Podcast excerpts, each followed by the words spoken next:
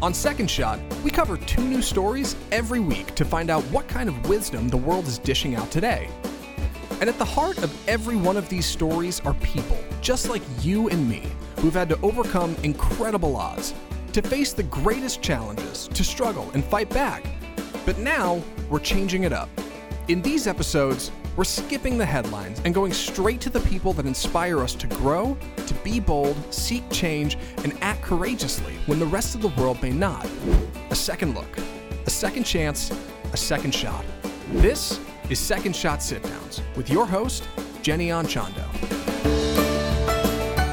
Hey, everybody, glad to have you here for another Second Shot Sit Down. And we're taking a, a second shot, a second look, a second take at giving and finances and, and, what it means to give and sort of some of the things we might want to think about when we're looking at giving and being generous and just the whole process that goes into that. So, our guest today is Michael Faye. He's the president and co founder of Give Directly. And this is fun because he's joining us from the Dominican Republic. Hey, Michael, good to see you. Good to see you, and thanks for having me. What, so, what are you doing in the Dominican? Oh, I came here for vacation and got stuck here, uh, not because I have Omicron, but everything else seems to be shut down. So oh, that's what I'm here for. My goodness, how long has it been? Uh, three weeks, which I'm not complaining about. I should leave uh, next week. Oh, my, but this is just the world we're in. This is just, it's like you think about it. My husband and I went to France and we thought, I hope we don't get stuck here. If we stuck here, it's a good place to be stuck, but I hope we don't get stuck there. Just, yes, because of all the things. So let's talk about. Yeah, there are worse places to be than Dominican Republic. Yes, exactly. Yeah, for sure.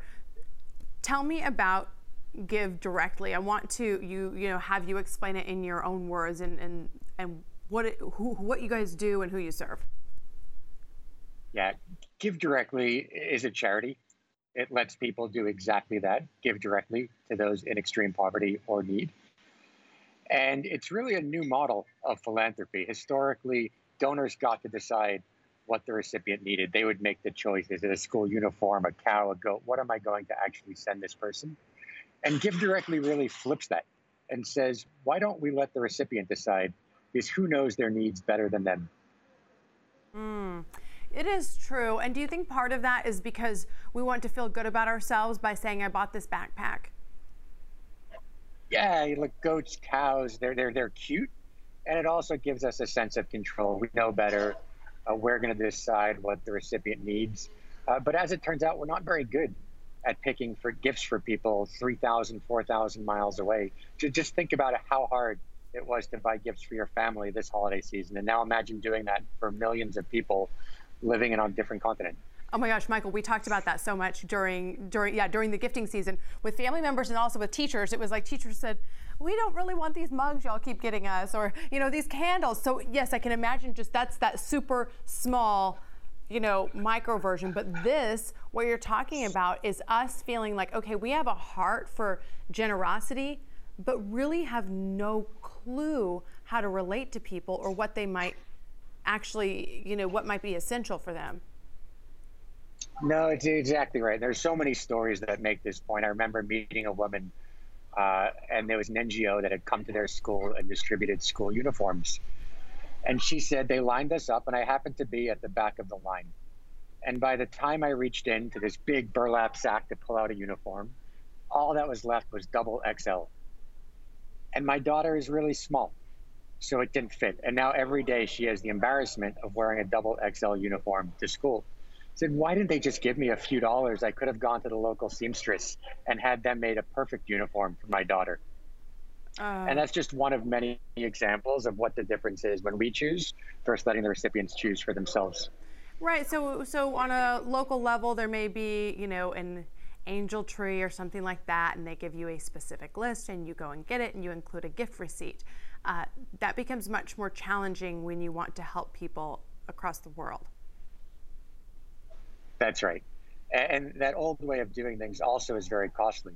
It's not just that we often get the decision wrong, but it takes a lot. So if we were to buy a cow or food aid in the US and then ship it over, that's really costly, right? It's often cheaper to buy it locally. And it's also good for the economy because it lets people buy from their local farmers, their local markets, uh, as opposed to somewhere else. So you and your background, you went and got a PhD in economics at Harvard. Um, you studied math, you studied classics. What did you think that you were going to do after school? oh gosh, it depends what year we're talking about. Uh, there's so many things. I, I, was a math and classics major.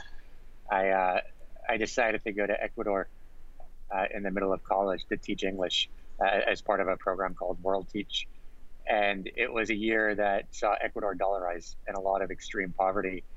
Uh, and when I came back to school, I thought, how am I actually going to use these skills uh, to do something meaningful in the world and meaningful at a global scale? and got into economics and specifically development economics uh, which is the study of extreme poverty. Now, fast forward a few years, I did the PhD at what turned out to be a very fortunate time because development economists started to actually study what worked and didn't work in poverty alleviation in a robust way. And specifically, what they were doing is they were applying something called an A B test or a randomized trial. It's the same thing being used to test various drugs uh-huh. to different poverty programs. And what we learned was that a lot of what we were doing didn't work as well as we would have liked. And this very simple idea of simply giving people money to make them less poor worked remarkably well. And that's uh, that was the beginning of GiveDirectly. Oh, interesting. Well, and I think I, I would wonder if, you know what, can I ask you a big favor for our TV viewers? You're probably yeah. seeing me on a screen, you're probably seeing both of us on a screen. Is there a little dot or a little hole that's like a camera at the top of your computer? That. Yes, look there. Yes, yes, look there. Yes, perfect, exactly. I'm going to look into your eyes in the Dominican. Um, you know, when you talk about. Is there a way to keep you on the screen, by the way, just because I'm looking at myself for some reason every time I'm talking? Oh. As opposed to you. You know, I don't know. That might be a setting on your end. Oh. Oh, they say no. They say no. Just keep looking at you, no. Michael. You look great. Okay. Just enjoy the Dominican view. so I want to go back to that topic about giving people money actually brought them out of poverty. I think there's a lot of people that would argue against that and say, well, then that doesn't teach them how to. I mean, there's you know all the arguments that doesn't teach them how to work. It doesn't teach them how to sort of like fend for themselves or create a business or create a skill or learn a skill. What would you say to those people? Yeah, there's that old expression, isn't there? Uh, give a man a fish, feed him for a day, teach him to fish, feed him for a lifetime. Uh, and I think it's really compelling at a first order, but when you start to break that down, uh, you realize where it falls short. So the first assumption is that we are good at teaching people to fish. Uh, and as it turns out, if you look at the literature on training programs, we're not particularly good at teaching some of these skills. The second is that this person wants to be a fisherman in the in the first place. A lot of people don't want fish; they want to do something else, or they have some other skill. And the third is that they can actually afford a fishing rod over time. If we train someone, but they can't buy the capital to do what they want to do, what's the point? And that's where it's a nice aphorism, uh, but it often falls short when you actually look at the evidence. Uh, so it may it may make more sense if you were, I mean, I don't know, in a privileged family and you're trying to make sure that your child get some skills instead of just having everything handed to them. That that fish example may make sense, or the, the fishing example. if I'm yeah, understanding correctly, what you're saying is for for people that are experiencing extreme poverty, giving them a you know, teaching them a skill that they may not necessarily even be inclined to do or to have, or might not make sense for their skills, doesn't work in a lot of cases, we see it doesn't work on average. Uh, and, and, don't forget what the cash does. The cash allows people to invest. Poverty is a lack of resources. People can't even start to think about investing in their future when they don't have the resources for today. And what we see is a lot of people do exactly that, whether they buy a cow, which will produce milk that could be sold, or whether they plant eucalyptus trees to be sold, uh, as we've seen in many cases, or buy a motorbike to start a motorbike business, or to send their kids to school, which is what a lot of people do, especially secondary school, uh, which is one of the better investments that folks can make. So this is not to say that education doesn't matter, but but with the capital, people can actually pursue the type and form of education that's most relevant to them. Mm. And you're assuming the good in people when you do it. You're assuming you're trusting people. Uh, and you don't need to go on faith alone. you can actually look at the evidence, and this comes back to the PhD, is cash transfers have been evaluated more than any other development intervention at this point. And it begs the question of why have we evaluated it so often? And I think it starts from a place of we don't trust people. We don't trust, wait, so if I just give money, they're going to do good things with the money. And it turns out time and time again, we find that's exactly what they do. And the things that we might fear, spending it on alcohol, stopping work, uh, spending it on drugs, other vices, uh, you don't see in the data. And is that talking about in the United States or internationally or everywhere? Yeah, it's a great question. So most of the evidence comes from abroad. And the reason for that is simply that a dollar goes further, so people are able to run larger experiments. So most of the experiments that we've seen are from abroad, but certainly not exclusively. And the actual longest cash transfer research project came from the US. It looked at something called the Mother's Pension Program from the 1920s and said, what happens 50 years later, not to those mothers, but actually to their children? And what they found was that children of mothers that received cash lived longer, had higher income, uh, and so forth, which is just remarkable 50 years later. And is there a breaking point? Is there a is there a study out there that shows you give this much for this long, then taper it, then stop it, or continue it? What does that look like? Because you know everyone oh, wants oh, to give, Michael, and then they want to stop. That's uh, it's uh, it, it's a very deep uh, question of what is the perfect way of giving. Uh, so th- let me say two things. One is there are many types of cash program. There's no one size fits all. Uh, we've seen cash programs that give a big lump sum to let people invest once. We've seen programs that give people enough just to get over the poverty line, but over a long period of time 10, 12 years even. Um, so you have to look at the specific context. But the profound question in what you asked is what is best, right? How do we know what best is? And who even gets to decide what best is?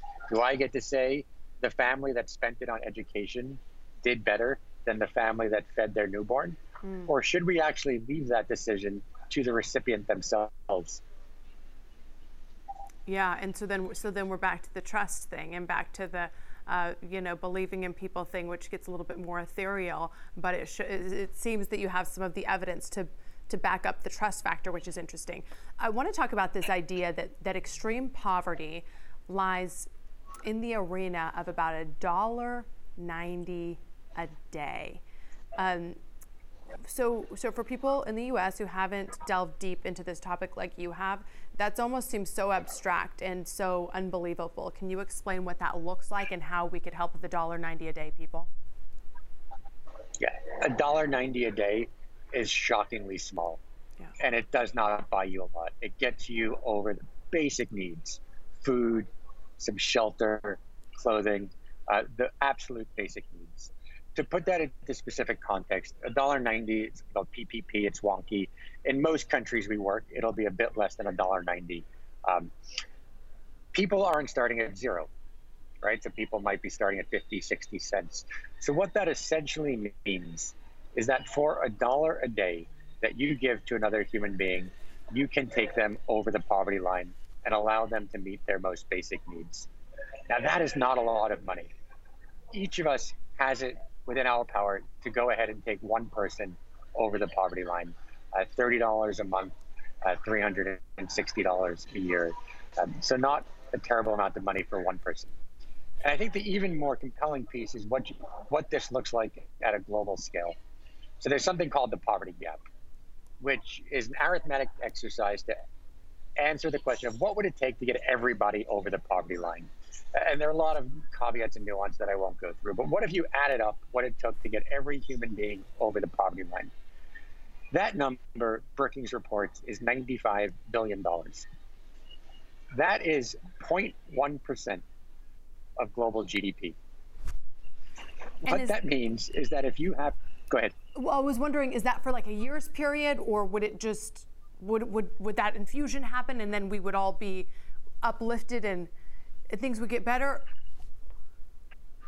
Both. So that that's for a year's period, but okay. giving 0.1% each year is not a lot of money. Right. We can save the other 99.9% for vaccine discovery. Uh, roads, Oh, as well shoot, as Michael, your, your signal cut out just during that sentence, and I think that was a really important sentence you just said. You're back now, so so go ahead and say Sure. it again. So 0.1% is not a lot of money. It leaves plenty of money to spend on other important things like vac- vaccine discovery, um, public infrastructure, schools, hospitals, and so on, and private consumption.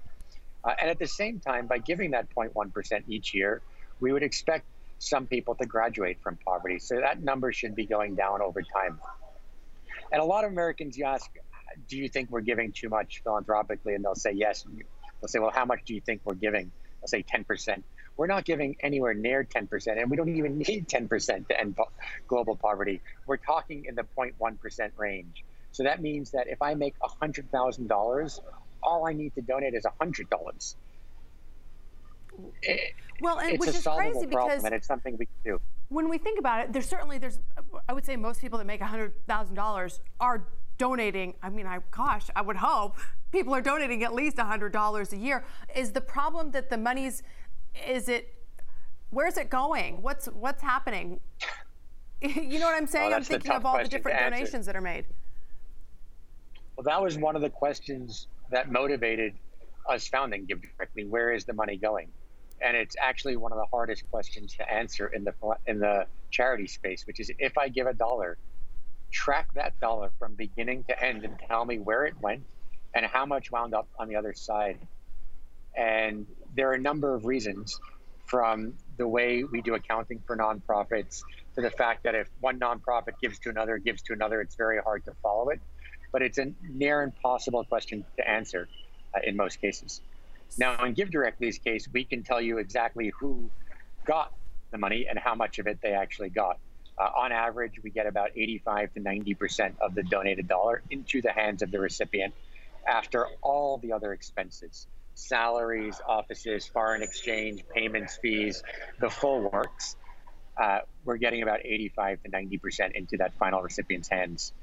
So we're here in Dallas where uh, charity events and fundraising is such a it's such a part of the fabric of the lifestyle here and going to a gala and raising money for this or that. Not some some for for poverty here and internationally and some for other events. But I can't help but wonder when you start to get us thinking about this topic if we're just spending a bunch of money on ball gowns and events and fancy dinners and and we're not making a dent in anything but our social lives. Yeah, I, I, th- I think it's hard to judge. I think nonprofits do need to spend money uh, to raise money. I think that that is part of it. And if you can spend a dollar to raise a hundred dollars for a good cause, I think that's a great use of a dollar. Um, but you need to be thoughtful and you need to ask what is the return on that dollar invested. So if I spend whatever it is on the gala, how much am I actually raising? And then the second part of the question is, did I send what I raised to an effective cause? Um, do I know where the money is going? Can I tell you? Has there been one of these robust evaluations on the intervention? And how much of a voice am I giving to the recipients in what I'm doing? Uh, or am I making all of the decision? That is so it's like we have to take the ego out of it and thinking that just because we have something or have money to give that somehow we have that because we were smarter or more, you know, intellectually capable or was it just that we were born in the United States and so we have a dollar to give. Um, so that's that's an interesting thing for people to think about. Now, when it comes to giving, is there any way for is there sort of like a streamlined system for people to find out? I mean, I'm hearing you say with GiveDirectly, it's 85 to 90 percent of your dollar that is actually going, mm, and it's going to be it's money to the, to the people who need it. Is there any way for people to look into nonprofits when they are donating, or maybe do sort of like an, a scan or an overhaul of where their you know generosity goes to to find out if it's being used well to find out if the money is is spent for those who need it Yeah, I, I think I would recommend two things. One is go to start at the nonprofit website uh, and see if they presented some of the basic information, how much gets to the final recipient, and have you done evaluations and talk to the organization, which is often the best way to get this information. Um, and then there are many charity evaluators uh, that dig in and look at this evidence. Uh, the Life You Can Save uh, which was Peter Singer's organization, uh, GiveWell, which is another organization uh, that rates some of the best charities in the world. So, so, there are a number of places you can go for this information. Um, but I think the first step is actually doing that work. I forget the exact statistic, but something like 95% of people that donate have done zero research on the charity they give to, uh, and that's something that I think we should we can do better on. Mm-hmm. How did you decide where the money? Well, first of all, where which which countries does the money go? Do the money does the money go to from GiveDirectly? And then how did you decide that these were the places that were most in need? Yeah, so we work in 12 countries. From we've actually done work in the U.S., uh, in Texas, uh, for both the recent COVID relief program uh, and in response to uh, Hurricane Harvey uh, a few years back. Uh, so places that. as diverse as Texas, of course, to Liberia, Malawi, Kenya, Uganda, Morocco, and, and, so on. I think we're looking for people in the greatest need. Uh, and we also want to give donors some flexibility. We understand that some people prefer to give locally, uh, and we want them to give locally in the most effective and empowering way that they can. Uh, and some people want to give to a country that they either have a special connection to or, or they're just looking for the poorest people in the world. Do you think that people have a hesitancy to give straight up cold hard cash as opposed to purchasing a pair of shoes or purchasing a backpack or a notebook? Because they do wonder like who's the money going to? Is it is it going to the people i need it to go to? Do you think there's hesitancy there? Yeah a hundred percent. I think we'd be hard pressed to find something uh, less compelling from the donor perspective than simply giving cash it's just cold hard cash how will I know what they use it for? Uh, it's not cute. I didn't really have control over what they used it for, and and that's a bit of a challenge of cash. Is it does take us checking our ego and saying, you know what, I may not know what's best for someone living in a refugee settlement in Uganda because I don't know anything about life in a refugee settlement. And beyond that, I'm also going to respect the fact that everybody is different. Uh, I'll never forget, I, I met three women that were almost the same age, almost the same situation. They each had two kids uh, living next to each other uh, years ago. Uh, and from all superficial lenses, you would have said they need the exact same thing. And it turned out they needed completely different things. One needed medicine because her husband was sick with a specific disease. One wanted to invest in a business, uh, and the other spent it all on education. Um, so let's let's respect people's differences and give them that choice uh, as opposed to making it for them. So your philosophy is instead of saying, "Here, I'll take your, hold your hand and go buy the medicine for you." Here's the money. You get the medicine from the place you think is the best, from the where you have the relationship, that sort of thing. That, that's right. It, it's important to remember when you're on the brink of starvation and extreme poverty, you have to be resourceful. And even when we think we have control, that's often just an illusion. Uh, there's a stat that came out of Syria. Uh, a lot of food aid. Uh, and over 70% of that food aid. You froze up for just a second. About 70% of the food aid from, I think you said Syria. Sorry. That's okay, you're good. Yeah, seven, sorry, inbound calls seem to have blocked it. 70% of the food aid that we sent to Syria was sold by Syrians to buy what they needed. Um, and I'll, oh. I'll, tell you another quick story, which is actually one from Pakistan, which makes the point uh, even more poignantly. Uh, it was a program to give vouchers to buy goats. So the way vouchers work is people get a voucher and they can go to a local store and get the goat. Uh, and the inspiration for the project was that if we give people goats, the goats have babies, the babies can be sold, the goats also produce milk. So there are many benefits of goats. Uh, and this particular donor wanted to give goats. So the program was evaluated, and they sent an evaluator to look and it looked like it was working wonderfully. People would come to the shop with their voucher, they'd give their voucher, they'd get a goat, voucher, uh-huh. goat, voucher, goat. And at some point, the evaluator said, All these goats look so similar. What's happening? And they went around the back and they realized that there was only one goat in the village that was being resold over and over and over again. Oh. So everybody would come with their voucher, they'd get their goat, and they'd just sell it back to the shopkeeper, and they would go again and again. So we spent all this effort to give goats, and all we did was give cash, but very ineffectively. Oh my gosh. Okay, I can appreciate it. I can appreciate it. I'm just, I, I think that you, for everybody listening right now to this full thing and watching this full thing, allow yourself to open up your mind to these different perspectives. And I, I find this conversation so interesting. GiveDirectly sounds like a massive undertaking. Do you work outside of this, or is this your sole career focus? Yeah, so I've spent the last 15 years or so trying to get money to the people and places that need it the most. Uh, three organizations Give Directly is philanthropic, uh, another called Segovia, which did this for businesses, uh, and most recently, an organization called Taptap Send, which lets people send remittances to their families, friends, and loved ones at home uh, at the most cost effective uh, prices. And it's the same philosophy of let's help people get money to those that need it most in the places that need it most.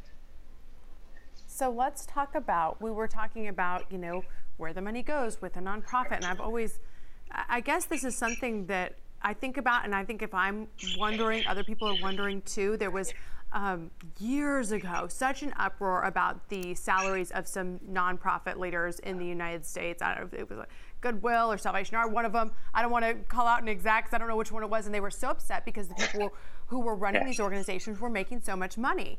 But then the other argument was, well, you have to have the, the people with the brain power and the skills and the, the knowledge of the situation to run the group in order to raise the money. Sort of like what we talked about earlier. If you can spend a dollar to make a hundred, then it makes sense. How do you find that right line for, for a salary for somebody like you who runs a nonprofit?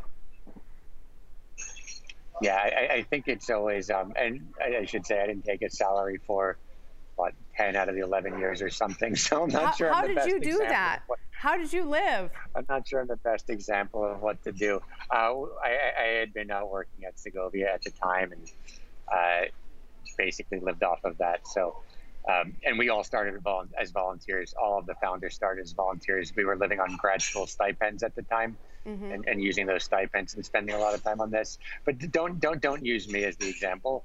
I, I think it's a measurement question right? If I know what I'm investing and what I'm getting from that investment, whether it's on a specific decision or a person, uh, it should be an easy decision, right? I might spend more, but if that allows me to get more money to those in poverty, that's a great investment, and we're going to make it every time.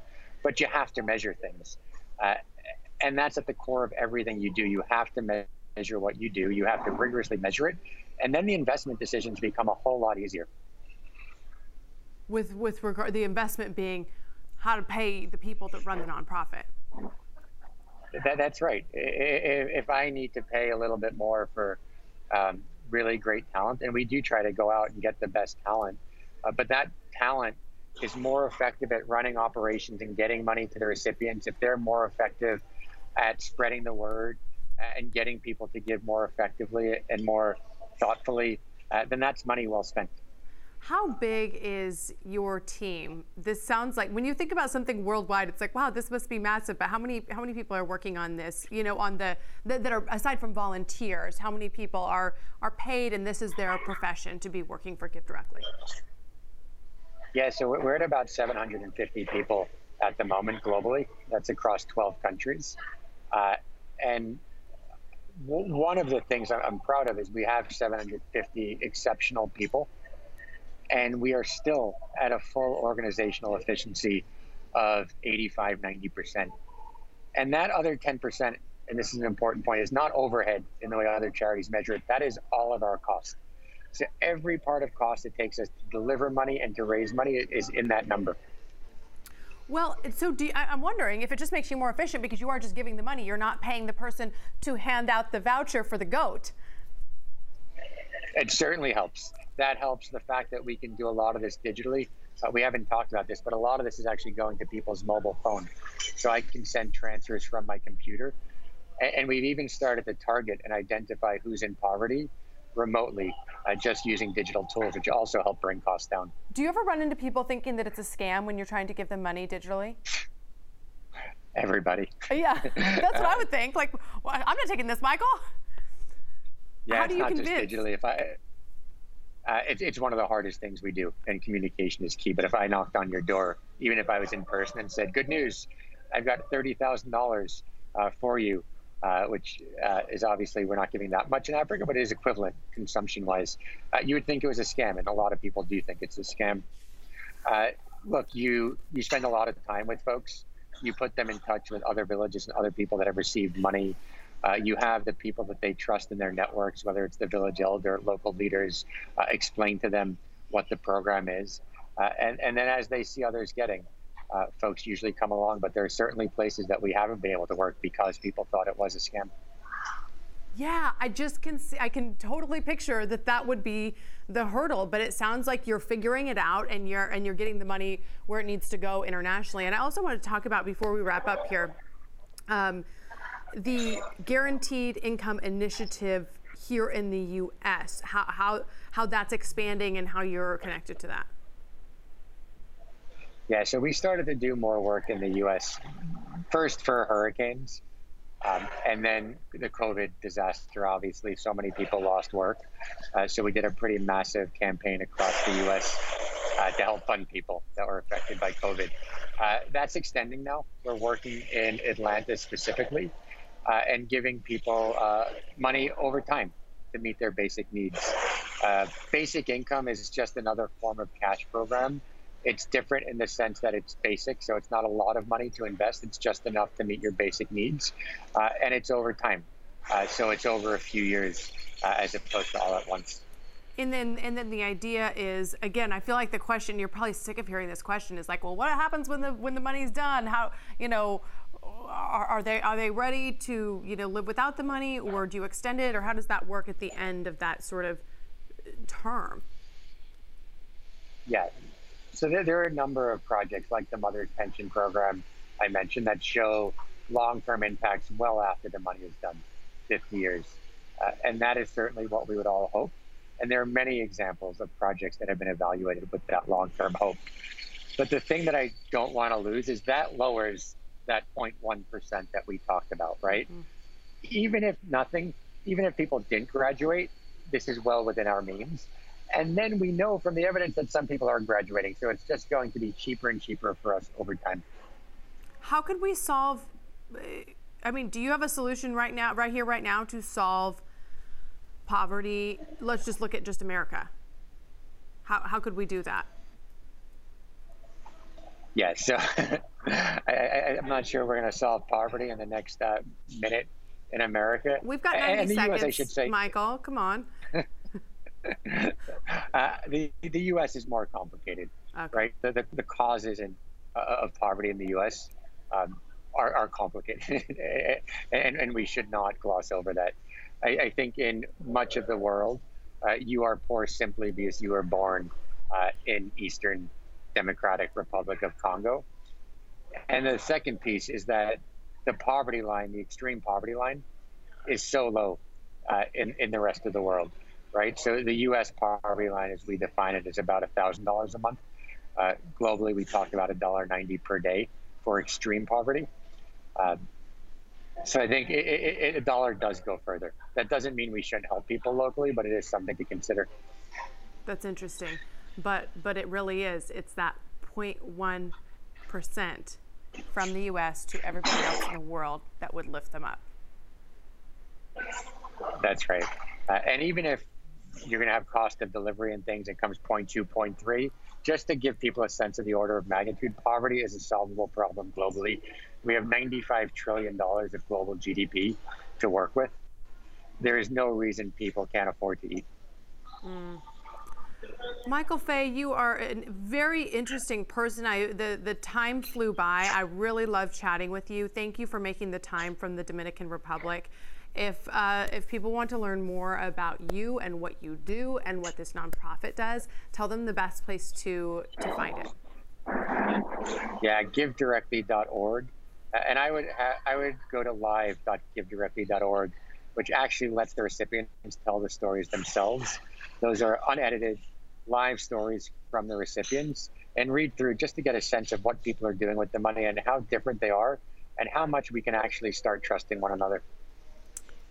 Michael, thank you so much for the conversation. I uh, just, you know what? Listen, the beauty of technology. You're you're giving funds through technology. We're able to chat with you via Skype from the Dominican Republic. Thank you for educating us. I learned a lot today and I, and I thoroughly enjoyed the conversation. Thank you so much. Thanks so much, Shahid. Take care.